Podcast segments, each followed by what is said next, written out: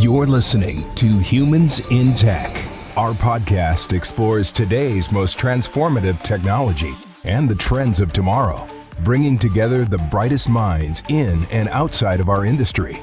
We unpack what's new in physical access, identity verification, cybersecurity, and IoT ecosystems. We reach beyond the physical world, discuss our digital transformation as a species, and dive into the emerging phygital experience. Join us on our journey as we discover just how connected the future will be and how we will fit into that picture. Your host is Leigh Dow, VP of Global Marketing at Identiv. Welcome. Thanks for tuning in. I'm joined by Clint Welch, Director of Aviation Security and Public Safety at the San Diego International Airport. Appreciate you taking the time to speak with us today, Clint. Thank you, Leigh. It's a pleasure to be here. Today, we're talking about security technology at airports here in the United States, which um, is always a very interesting topic, and uh, you know, obviously, airports are a very secure environment. Uh, your airport saw about 15.6 million passengers in 2021, which was a 69% increase over 2022's 9.2 million. How do you face the complex challenges of managing internal airport personnel, customs agents, uh, security teams, combined with that increasing number of travelers post pandemic?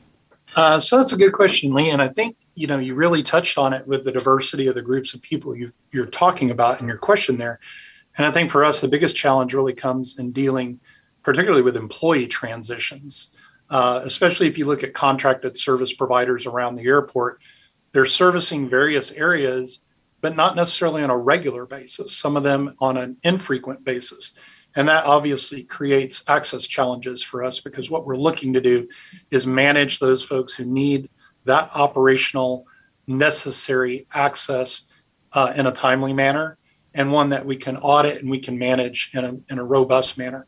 So one of the things that we always have faced is, you know, our access control office who's managing the credentialing, the background investigations, and the issuance of ID.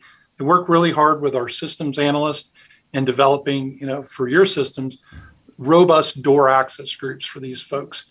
But it's really the one-offs that have become kind of the litmus test for how we manage access levels. So for us, the big challenge is how do we keep an ongoing audit and assessment process looking at things like these disparate organizations that don't really fit the mold of, let's say, an airline tenant who has kind of the standard access as most other airline tenants do. So I think that's been the real challenge for us. Uh, interestingly, passengers uh, don't present much of a challenge, uh, except in the sense that these contracted service providers uh, are responding to those increased travelers and obviously the unique needs uh, that they bring with them. I've worked in aviation for a very large part of my career, but not on the security side until I started working at Identiv. Um, I went to the AAAE conference last year, and one of the things that I thought was really interesting to learn is that most U.S. airports are really forced to prioritize their immediate short-term, you know, immediate their short-term needs over major infrastructure overhauls. So, knowing that your airport does not fall into that category, uh, can you comment on how you, you know, what your experience has been with aging terminals, and how does that differ from your approach to security? So, Leigh, with a bit of a chuckle, I will say uh, we do fall into that category. okay. uh, just just like any airport, I mean, security typically is one of those things where, uh, you know, in in times of financial crisis or or other challenging times, typically security training and safety are some of the first things uh, to get reduced. Uh, I think for us, it comes down to uh, it is prioritizing you know short medium long term goals and trying to have a strategy for how to deal with those. You specifically talk about things like aging terminals.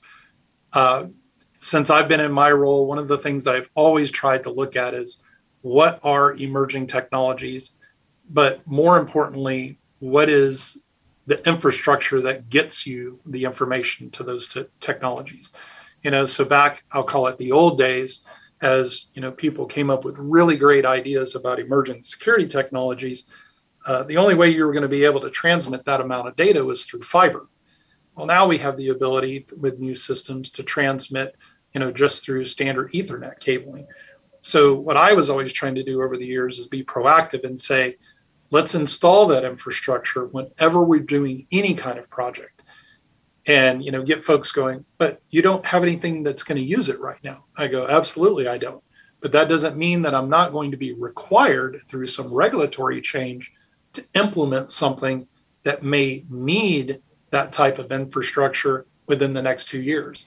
And does anybody really want to you know kind of take that gamble and that risk that while you're doing let's say a, a million dollar project uh, putting in $100000 worth of cabling uh, is not the ideal solution. You'd rather just wait and come back and put in cabling when you need it at a cost of $300,000, even though that might be only a year later. So I've tried to, you know, look at particularly in our programs and projects is trying to be as forward thinking as I can to say, I need this infrastructure. Let's go ahead and put it in, even if I never use it. I can always repurpose it for something else. That's a very strategic approach to take because you're really building with the end in mind. Yeah, and and and you know, like everything else, I don't have a crystal ball. I haven't locked down the market on that, so I don't know what the end looks like. Mm-hmm. Uh, I can think about what I would like the end uh, to look like, and as long as I keep that kind of mindset, it does help me think about what I need to put in and what my priorities are. The airport's been working with Identiv and the Hirsch product line for years. Can you tell us which solutions are deployed and what's kept this relationship so strong? Sure. Uh, obviously, we're a, a Velocity uh, client. Uh, we've been using Velocity since its first release. In fact, we were using uh, Velocity in its previous rendition uh, prior to that. We do have an installation of Velocity Vision installed in a remote campus, but we're getting ready to transition to that platform campus wide. Uh, so that will be the new system handling all of our access control uh, and VMS services for the airport. But I think the real key to especially the success with this new terminal construction that we're doing, uh, that I mentioned in the beginning about a $3 billion program, the real key is not just going to be the product, it's also going to be the robust and stable vendor support that's needed for that type of uh, installation initiative. In your opinion, where is the future headed for airport and terminal security technology? Again, uh, let's see, my crystal ball. yeah. Uh, my crystal ball says wireless, IoT. Uh, it, we've got to get to something that is not so dependent upon physical cabling.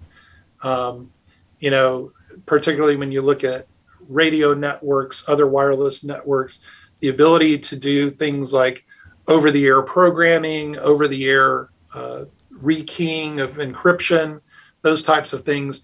That's going to be key to take that kind of process and technology, put it into an airport environment, uh, because that's going to make it that much easier for us to implement change rapidly um, and be a little more dynamic. Uh, do we need to not just adjust to regulatory changes, but there might be other infrastructure, passenger needs that come along that require us to adapt a little differently. And it's got to be a little more flexible system than just pulling a bunch of hardware cable around. So, this is a random question, but what's it like to work at an airport every day? Like for me, I because I worked in aviation for so long in aerospace, I still get, you know, like a little kid when I see planes taking off and landing and stuff like that. So, um, I actually get asked that question a lot. So, I have been here uh, in San Diego for 28 years uh, as of April the 1st. I have been uh, career wise in aviation for now over 35 years. Uh, I won't tell you how old I am, um, but it is. I mean, there there is a part of me I joke with folks where I'm like, in working in an airport so much, I hate to fly unless I'm the one doing the flying. um, but I do, you know, like you, I look out the window and I enjoy watching the airplanes come in. But I think, you know, to your question, it's really about the fact that it's like you're managing your own city. Um, you're oh, managing your own, you know, electrical services, your own water, your own plumbing, your sewer, uh, all of these things. Uh, and so it's kind of, you know, the unique thing about, you know, working at an airport, depending on the size of your airport, is you kind of get to be almost like the mayor of your own city.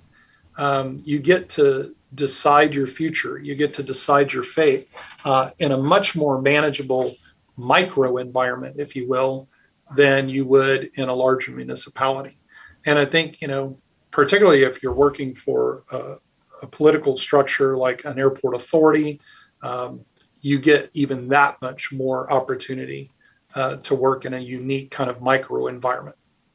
That's really interesting. I've always wondered what it would be like to work at an airport. Um, I used to work in a building right next to um, the airport in Phoenix, and one of the conference rooms, when the airplanes would um, start to land, it looked like they were going to land right into the conference room, based on the, like the way the window was, and, and uh, but it was always just a really neat experience to um, work in a building, you know, where you could see that all day long, every day. Uh, but I've never actually worked within an airport, so I was just curious. Um, yeah, no, it, it is it is enjoyable. Uh, you know, there's a lot of days like with many jobs. You're going to come in, you have a standard routine of things that you're going to do, uh, but then there's going to be the day where uh, you know there's an incident that occurs at a screening checkpoint. There's an incident that occurs out on the airfield.